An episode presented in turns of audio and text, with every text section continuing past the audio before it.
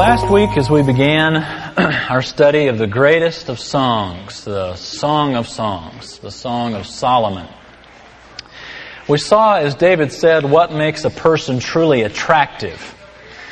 Uh, it's not the charm, because that can be deceptive and often is. Uh, it's not beauty, because that goes with time. It is character, because that is what lasts. And that is where, if you want to be truly attractive in the eyes of God and in the eyes of people, then character is where you need to focus rather than simply the external. But what do you do once that attraction is there and the natural emotions take over or begin to increase, especially as David said, you began to realize that this might actually be the person that the Lord intends for you. How do you deal as a single, especially, with those kind of struggles? Well, let's look together in the Song of Solomon, the Song of Songs. If you brought a Bible, please turn there. If you didn't bring one, please do. And if you don't have one, we have one perhaps that we can give you. If uh, you can't, if the donation for it is too much for you, and that's fine if it is. Because we want you to have a copy of the scriptures that you can have yourself. Song of Solomon, chapter 1 and verse 12 is where we'll start. And again, as you remember last week, we began to peek into the private lives here and look at some very intimate moments of this couple. And as we met them, we saw what attracted them to one another. We also saw kind of some insecurities that Solomon's bride to be had. And that was she was particularly insecure about her looks because she looked different than all the other uh, ladies. And also, she was insecure about their relationship. Where is this relationship going? And Solomon, one great principle we gleaned from this was to be affirming to other folks, particularly in the areas of their insecurities that are unfounded. Repeatedly affirming. And Solomon does this and says he thinks she's beautiful, and he essentially tells her, uh, I'm yours. You don't have to worry about the commitment.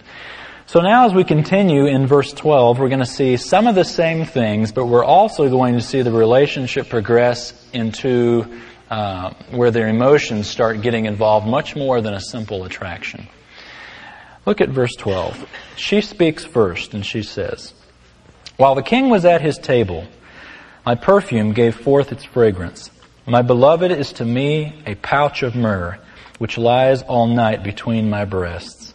My beloved is to me a cluster of henna blossoms in the vineyards of Engedi.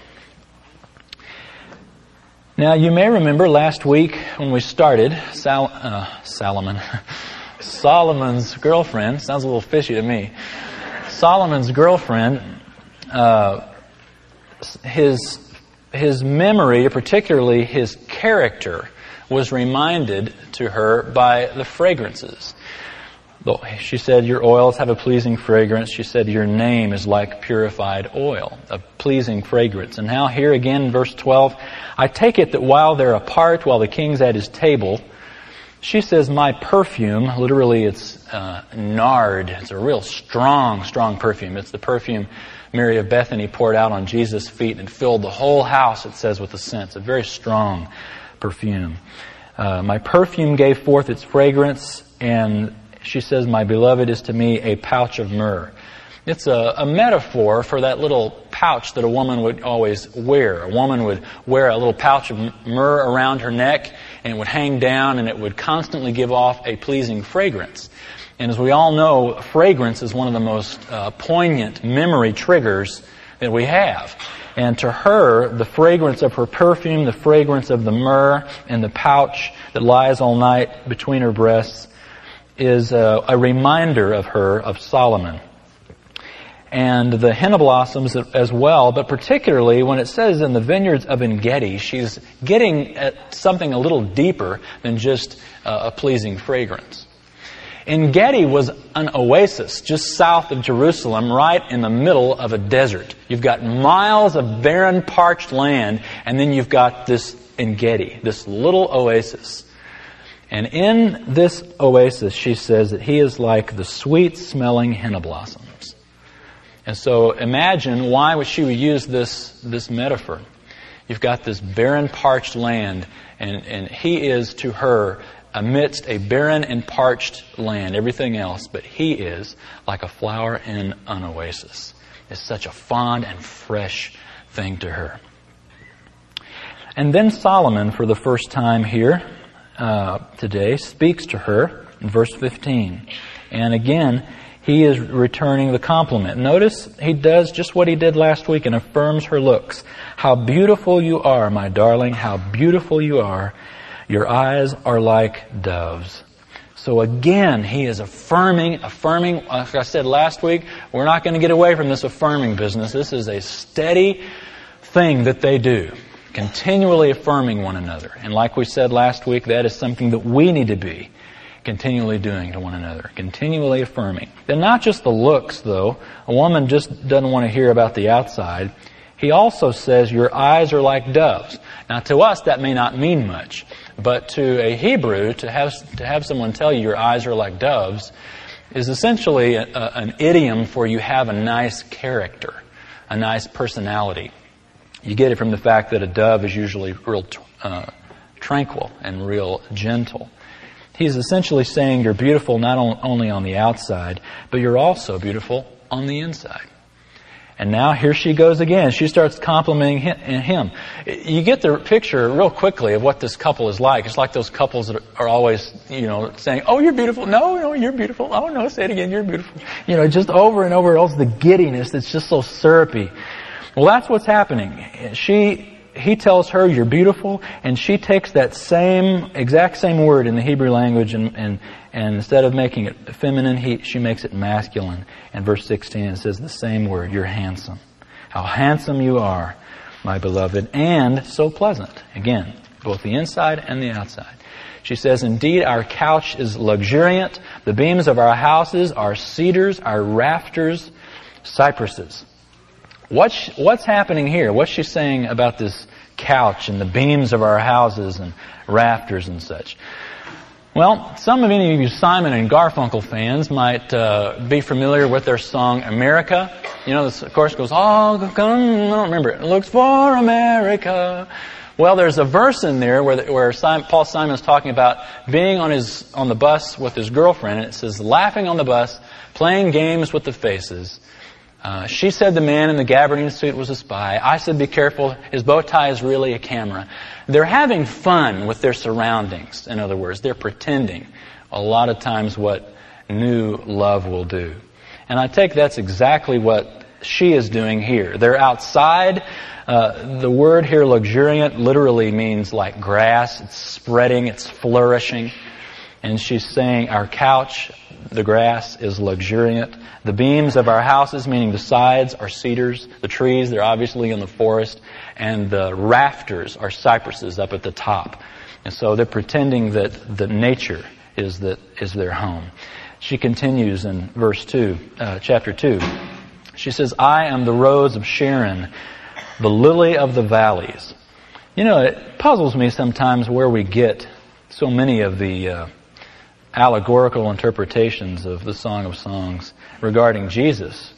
We've got a song called The Lily of the Valley uh, that we sing sometimes, and I don't know of any other spot in Scripture that says this other than it's speaking of the bride. It's not even Christ, not even the husband that says it. It's the bride. She says that I am a rose of Sharon, lily of the valley is essentially a couple of very common flowers. A rose, or literally the, the sweet smelling crocus flower, was very common in the plain of Sharon. And the lily of the valley is again a very common flower. So in some sense, her view of herself has increased. She's not down on her looks any longer uh, because of what he has said. But she merely says, uh, concedes, yes, I'm beautiful, but I'm merely, my, my beauty is common, like, like any other woman. And he says, quite on the contrary, verse 2, like a lily among the thorns, so is my darling among the maidens. So trying to get the picture here of walking as a Brer Rabbit might do through a, a thick briar patch okay, and you're just, you're working your way through it, you're getting stuck and poked all through it, and finally you come to some sort of a clearing, and in the middle of all these thorns, you have one lone lily growing up. How unusual that would look, wouldn't it? And yet that is the, the picture that he gives of her. He says, your, your beauty is not common at all. It is very uncommon. You are like, amidst all the other maidens, a beautiful lily among thorns. A lily is something that you look at, that you would get to enjoy, uh, that you smell, that you get to enjoy its pleasantness. But the thorns, you don't touch those. They're hands off of the others. And now she kind of returns this again. It's going back and forth. She, he has told her, you're unique. Now he does the same thing. Uh, she does the same thing in verse 3. Like an apple tree among the trees of the forest, so is my beloved among the young men. In his shade I took great delight and sat down, and his fruit was sweet to my taste. So again, get the picture. You're walking through a thick forest of nothing but oaks. You come upon one apple tree with rich apples on it. Again, it's just saying you're unique. You're not like anybody else. And she takes the, the simile even further when she says that he is like shade. In his shade I took great delight. Remember last week where she came from? Did she come from an existence of shade? No, she came from uh, an existence of growing up and working in the sun. Remember? That's what caused her to be so self-conscious about her looks. Because the sun had burned her. She was all different, different than the way the other ladies looked. And so he is to her a complete opposite of the way she's grown up. He is to her shade in comparison to the, uh, the insecurity that she felt growing up being burned in the sun. And not only that, but she says that his fruit was sweet to my taste. Now, it's tempting, and I've read some commentators that like to go far with this, with sexual innuendos, but uh, I don't think that's what it's talking about. And any more than sitting down in the shade is. She's just saying that you are like a delight to me. The emphasis is the sweetness. His fruit was sweet. It's the pleasantness. You've got protection here with the shade. You've got pleasantness here with the sweetness. And that's not all he provided for. Look at verse 4. He has brought me in, uh, he has brought me to his banquet hall, and his banner over me is love. Again, this is used a lot of times in Christian circles for a song, though Jesus is nowhere mentioned. He's speaking of this uh, banner is something that an army would use. Whenever an army was kind of scattered and in disarray, they would raise a banner up that would give uh, large instructions for the whole army to see and so that they could get regrouped. To have a banner was a public uh, announcement. It was big, it was implicit that everybody would see it. It was obvious, intended to be obvious. And this banner, notice, was over her. And what did it say on it? Love. Love, Solomon's love. To me, this is very relevant or very important. Because remember what he told her last week about her insecurity? Where are we going with this relationship? He said, in the privacy of just the, the two of them, he said, it's you. You're the one that I want. But now in public, he's also saying the same thing, claiming that she is the one. Ladies, how many times have you gone out with somebody? Alright? And in the intimacy of the dinner, or the movie, or whatever, he leans over and he, he says, you know, you're the only one. And then you get in public and it's like he doesn't know you. Now no jabbing here. That's not the, that's not the point. The point is that that is, that is common among men. To say one thing in private to get whatever, and to say something completely different in public when all the other ladies who he said the same thing to are around. Solomon is not this way. What he says in private is what he says in public. You are mine, he said in private. In public, his banner over her is his love. The way he is in private is the way he is in public. He is not a dual personality. And such a man of character, like we talked about last week, as this, who means what he says, gets her motor going. And here where we come to the point of our message today. Look at what she says in verse 5. Sustain me with raisin cakes, refresh me with apples, because I am lovesick. You know what lovesick means? It's got a couple of uh, innuendos or a couple of inferences, you might say. I'll give you the gentle one first. The gentle one is like if you see a young couple, the way they often act around one another almost makes you sick, you know? Just the, just the, the giddiness and the giggleness and you just want to say, you know, just wait. Just wait. Alright? I did the premarital counseling for Jerry and Sanja Bradshaw and I could always tell uh, before they even got to my door that they were about to come in because you could hear them giggling all the way up the stairs. You know, she'd be giggling. Jerry, bless his heart, he's giggling too. the whole time. They come in, I've got two chairs there in the office. They sit in the same one. They're together. Just sick with love toward one another. I grew up with a, a friend named Scott who one time got a phone call from his girlfriend at that time lived in Houston. And I was over at his house one night. He got this phone call and when he got off the phone, I mean, he was bananas. He went and got, and went out in the backyard. You don't dare do this in the house. He went out in the backyard, and I'm not kidding, did calisthenics. He did, uh, what do you call those things? Cartwheels. He did all kinds of incredible feats, jumping around, going, yahoo, woo! He looked like Daffy Duck, bouncing around, yeehaw, yeehaw, andale, andale. But he was excited, lovesick, emotionally physically incredibly excited about this person. Faith Mills described it like this. She said, I climbed up the door and I shut the stairs. I said my shoes and took off my prayers. I shut off my bed and climbed into the light and all because he kissed me goodnight. I think that's the idea here, at least in part, of her needing this refreshment or this sustaining or this reviving is because she is sick with love. She is faint with love. And that's the gentle meaning. There's also another that uh, raisins ain't going to fix. And that is in verse 6. She says, Look what will satisfy this love sickness. Let his left hand be under my head and his right hand embrace me. Now, how? This is not just your uh, common hug here. To have the left hand around the head is not what she said. She said, May his left hand be under my head. Now, what's the only way that the hand can be under the head? As if they're laying down.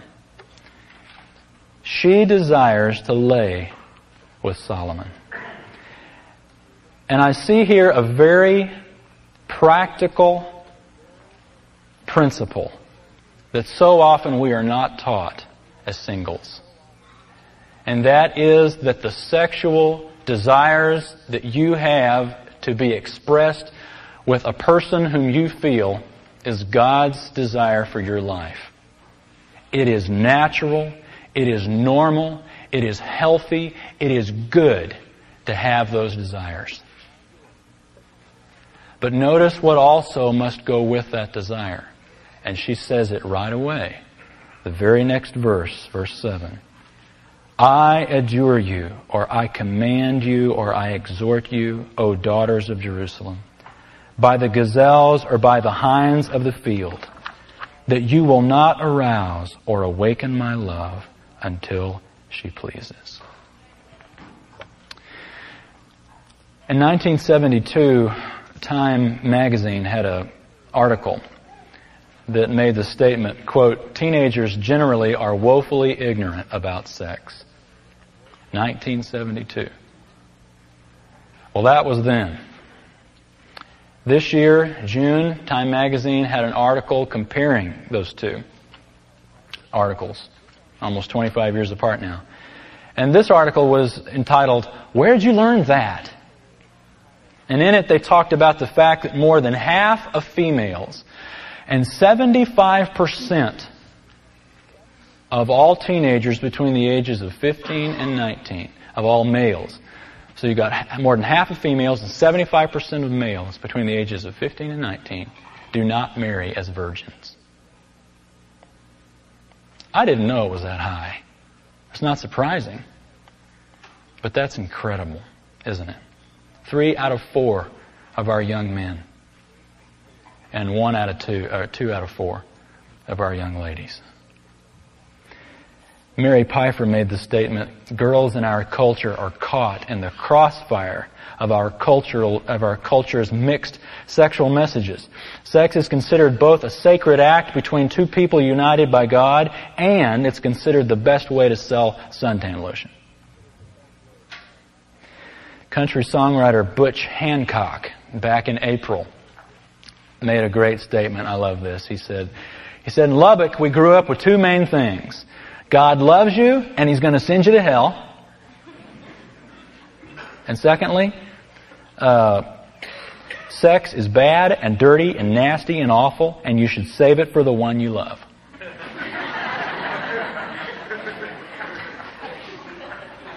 and then he, he adds, and you wonder why we're all crazy. In a culture such as this, we need a fresh, a clear, unmistakably clear word from God. A continual reminder because our culture is going to tell us something completely different. If it feels good, do it. The natural desire that God has given you, why would He give you that desire if there was not an outlet for you to express it? Will give you all kinds of justification for doing just flat against what He says we should be doing. We need a fresh reminder, a regular reminder about it. I remember as a kid growing up at Christmas, I would always get to open one gift Christmas Eve. And then I got to open the rest of them uh, on Christmas Day. And I would beg and I would plead to be able to open more than one gift or even all of them if they'd let me before Christmas. I said, nope, you gotta wait. And after the fact, I was always real glad that I waited. Because it made, that's what made Christmas so special. At least for a kid. You know, I heard, you know, about the Jesus stuff, and that was fine. But you know, as a kid, it's really about Christmas. About getting stuff. Or at least, you know, that's really what it is. You may say something else, but as a kid, that's really what it's all about. So you understand I'm, where I'm coming from. But I, I wanted it and I looked forward to it and I knew that they weren't going to give, but I asked anyway. And finally on Christmas Day, you know the excitement of waking up. You're up before everybody else. You run in, you wake up your parents. Mom, Dad, it's Christmas Day. Let's go open the presents. You go and you rip them all open in five minutes and you enjoy them for the rest of the day. That's what made Christmas special as a kid. Is waiting to open those special gifts. Many of us could have used perhaps a better sex education from our families, from our churches. Uh, we don't want to rely certainly on the government to give it to us. It would have been much better to hear, in total opposite what Butch Hancock and many others have grown up hearing, that sex is not bad and dirty and nasty and awful. But it is a wonderful thing. It is a beautiful thing. It is a natural thing. It is God's gift to you. You have His freedom and His, His blessing to enjoy that gift. But you need to wait for Christmas. You need to wait for the day that makes those gifts special. And not sneak out and rip it all open ahead of time. And come Christmas have nothing to open. Now I know that many of you have already opened your gifts, and many of you singles. And so I don't want you to think that uh, I'm standing up here saying that this message isn't for you, that you've already blown it, there's no hope. The grace of the Lord Jesus is sufficient to uh, to cleanse your mind and to help you to be, as he says in the scriptures. Therefore, if any man is in Christ, he is a new creation.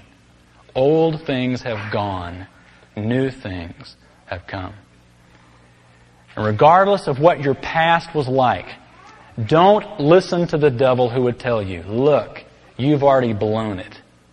You are scum. You don't deserve it. So just go out and live it up. It's too late. It is never too late with Jesus Christ. Never. If you are willing from this day to walk in a faithful relationship with Him, and that is, while the physical past is one thing, spiritually before Him you can be a virgin. Spiritually.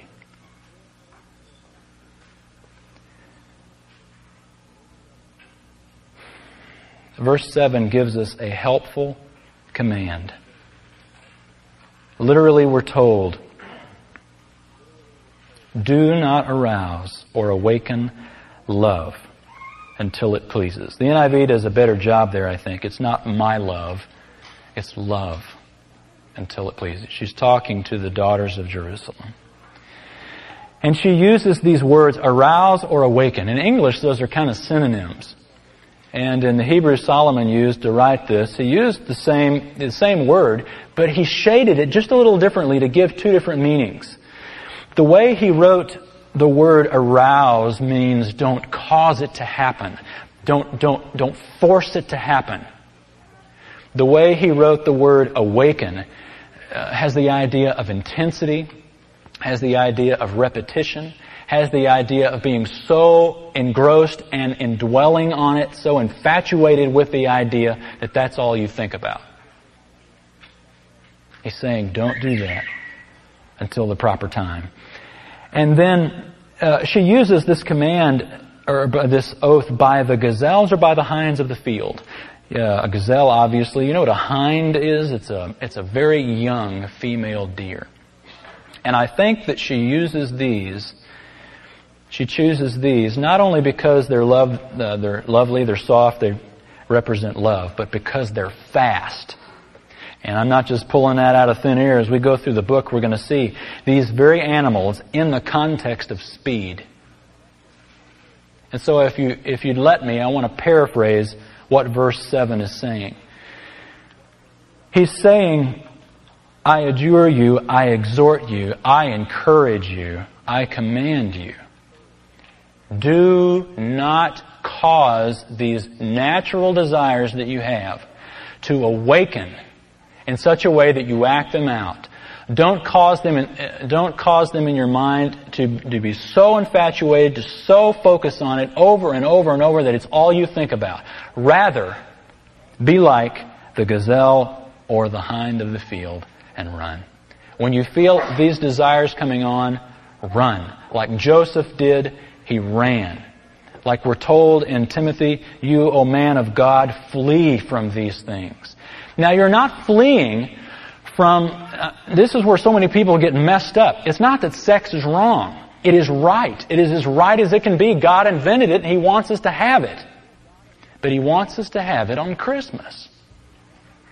He wants us to have it in the context of where it was intended to be enjoyed. So if it's Thanksgiving, run. If it's Christmas Eve, run. If it's Christmas Day, go for it. But not until then. That's what the verse is telling us. A helpful word here is the word until. You're not always going to have to wait. Okay? There will come a time. Self-control is healthy. This restraint is healthy. There's nothing wrong with this. We exercise this in all other areas of our lives. Self-control is an issue that we have to have in all areas. And if you look, think about what the Bible says in the various areas of finances, of, of your speech, of your eating. Uh, every area of our lives, we have to exercise self-control. And if you don't exercise self-control in regard to the areas of, of finances, you've got to pay the cost. There are consequences for that. Uh, the issue of food and exercise, like we talked about last month, there's consequences to that. If you don't do what the scriptures say. Regarding your speech, there's consequences. Regarding sex, there's consequences. It's, self-control is an issue for every area of our lives, not just this area. Practical wisdom says that. Self-control enables us to enjoy the gifts that God intended, be it money, be it speech, be it food, be it sex, Self control enables us to enjoy everything, every good thing that God has given us in the context that it was designed to be enjoyed, and thus enjoyed far more than it could have been. Here's a helpful principle. All good gifts from God are worth the wait, even sex, including sex. Now I want to get real practical here for a second. If you have if you have premarital sex, your objectivity in that relationship is shot. You can't see clearly. Paul tells us in Romans that we are to, in view of God's mercies, offer our bodies as living sacrifices, holy and pleasing to Him, which is our spiritual act of worship. Our bodies as a living sacrifice. So, so why? So we're not conformed to the world, but rather we're transformed by the renewing of our minds so that we may be able to test and approve God's will. If you're not offering your body as a living sacrifice to God, you can't know God's will. Because your mind is not conformed to that of Jesus Christ, it's conformed to the world. And you cannot, with objectivity, look at that relationship. You cannot, with confidence, look at that person and say, that's God's will for my life. You can't do it. You don't know God's will if you're not walking in it. And a second thing that happens very often, especially in the life of Christians, is they're involved in this kind of relationship and they'll say, well, uh, but we're getting married. I know we're going to get married. And you may be very well confident that's the one that the Lord wants for you. But the fact is you're not married. And there's a big difference between gonna be and are. For one thing, Proverbs tells us don't boast in tomorrow because you don't know what's going to happen. Yeah, you may, if, you may very well get married if you live, but you don't know that you're going to live tomorrow. And you have been taken from someone what some other person in God's sovereignty was to have. You don't know tomorrow. So to have that kind of a justification is false. There is no justification for it. James tells us to have that kind of a confidence in the future. Today or tomorrow we'll go here, uh, this or that city, spend a year there, carry on business, make money. He says that kind of boasting is foolish.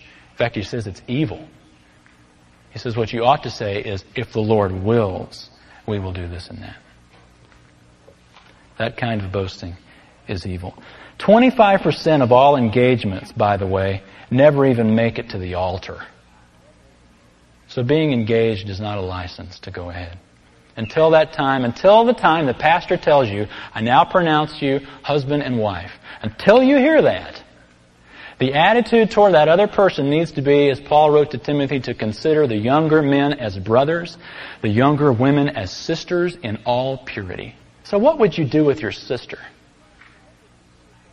Very often I'll, I'll hear the question, David and I were talking about this some last week, and uh, I thought about it as a single. It's definitely a relevant question. How far can I go as a single? How far will God let me as a Christian single go before I'm sinning? It's a good question. I heard some helpful advice as the answer to that question one time. Uh, in our culture, don't touch anything a bathing suit covers. Now I say in our culture because if you go over to Europe, I would add a few subpoints But I, I, still think there's even a better perspective to go from from that. It's not how close can I get to sin without getting burned. That is not the perspective of a Christian. How close can I get to sin without getting burned? The perspective ought to be rather, what would I like to say for my spouse? Or uh, used a little more biblically, perhaps, as the Lord Jesus said, do unto others as you'd have them do unto you. What would you like your spouse to say for you? That is what you should do. And not until you married is that person your spouse. If God is right, and He is, then all good gifts from God are worth the wait, including sex. You know, I saw, uh, I, I wanted to show this morning, and I just, just flat, be honest with you, I flat forgot to get the video this week. the uh, this the movie Twins Arnold Schwarzenegger and uh, Danny DeVito. There's a scene in there where, at this point in the movie anyway, Arnold Schwarzenegger is still a virgin, and Danny DeVito finds this out and whispers under his breath because he can't believe it. He says, "A 200 pound virgin." Speaking of Arnold Schwarzenegger. And in the context of the movie and the depravity of it, it's funny. And then you back up and you think a much more realistic view is, yes, that is how our culture views us. That is how our culture views what God says is good. To laugh at it, to snicker at it like, you gotta be kidding me. You're a virgin? A virgin? For all of you who have by the grace of God continued in purity since the day you were born, my hat is off to you. You have endured in a culture that does not support that, and I pray that you will continue to be faithful. Those of you who uh, have not yet, who have not done that, again, I want to encourage you. Let the past be the past and commit today spiritually before God that you will remain pure until the time that God gives you that person whom it would be. In Jesus Christ, the old things have gone, the new things have come. Christ has died for all sins, with no exception. Do not be ashamed to stand up and say with pride, I am a virgin, or I am spiritually pure, if physically you have not been yet. Because that is the character of God. You ashamed to be like God? God is pure. God demanded pure gold for the temple, pure sacrifices for the sacrifices. Uh, Jesus Christ had to be a pure and perfect sacrifice. He lived a perfect life. God desires purity, as the band sang, in all of our lives. There was a little boy one time who went to his dad, and th- this peddler was selling some chips on the street. I think it was one of those roach coaches, you know, they're called, they go by and um, he wanted to buy some potato chips. And so the guy, the little son, comes up to the father and says, uh, "Would you give me a dime for some a bag of chips?" And the father says, "Well, you know, I had promised you a dollar next week for uh, that ball that you wanted. if you want, I'll give you the dime now for you to have that, or you can wait." He says, "No, give it to me." So he took it, ate his chips. Next week came, and the kid wanted the dollar that the father had promised. And the father said, Look, you decided that uh, you wanted the chips. You decided you'd rather have the dime than the dollar. And you can tell real quickly where this story is going. Obviously, the child was disappointed as all the other children had a ball to play with and he did not. What do you want in your sexual relationship? Not talking about the past, I'm talking about from now on. Do you want a dollar's worth or do you want a dime's worth? If you walk in purity before the Lord Jesus, you get all that He has promised in the sexual relationship that He will give you, Lord willing. I wrote down several benefits of waiting. You know, you can always take two tactics. You can try to scare the hell out of people so they won't do stuff or you can tell them the benefit of doing it right. So instead of trying to scare the hell out of you, I decided that I would try to encourage you with the benefits of living a pure life before God. And these are just a few that I considered. Listen to this. The certainty of no disease, the increasing joy of a, a sexual relationship and marriage by freedom from the sin of comparison. I'll tell you what, that'll eat your lunch. The sin of comparison. The joy of discovering and learning together. A deeper sense of commitment in marriage. Fellowship with God. Boy, that shouldn't have been at the top of the list. Lack of self-centeredness, lack of self-deception, reducing the chances of sexual addiction, and, and having a clear conscience. Just to name a few. All good gifts from God are worth the wait, including sex. tell you what, I was told first hour this was really a very powerful message. We had a, la- a lady, I kid you not, go into labor in this, uh, I'm not kidding, first hour. We had to take her to the hospital. And so uh, your, your precious little one there reminded me of that. This is a, uh, a very poignant subject. Obviously, it wasn't the message, it was just time. But I thought I'd throw that in.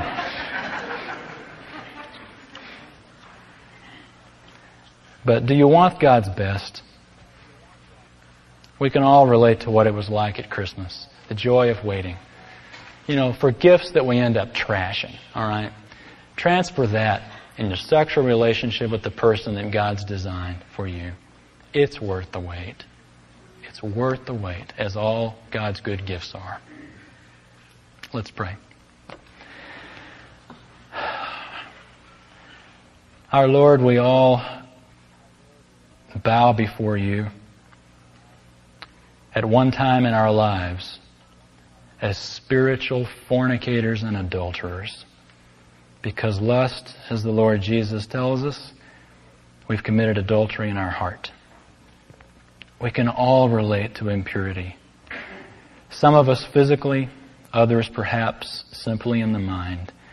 But Lord, for whichever sins we have violated these principles, we know that Jesus' death on the cross has paid for all of them. And that any who will place their faith in Jesus Christ may not just have the blessing, the blessed promise of eternity in heaven, but also have the blessed promise that what you began in us you will continue to fulfill until the day of Christ. That is, continually renew our minds away from the world that tells us to go for it, to not consider the consequences, to do whatever we want to do right now to satisfy our urges. Lord, we're not better than anybody else, but we do want to be like you. We want to be pure. We want to follow in the footsteps of Jesus, who stayed pure his entire life. So I pray today for the single who is here and is struggling with this, these issues. That you might so encourage them today to stay faithful and to not give up. And I pray, Lord, for the marriages that are represented here as well, to stay faithful in that relationship and nurturing it and to not give up.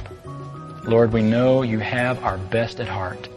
Give us the strength to wait for it, and we'll praise you for it. In Jesus' name. Amen.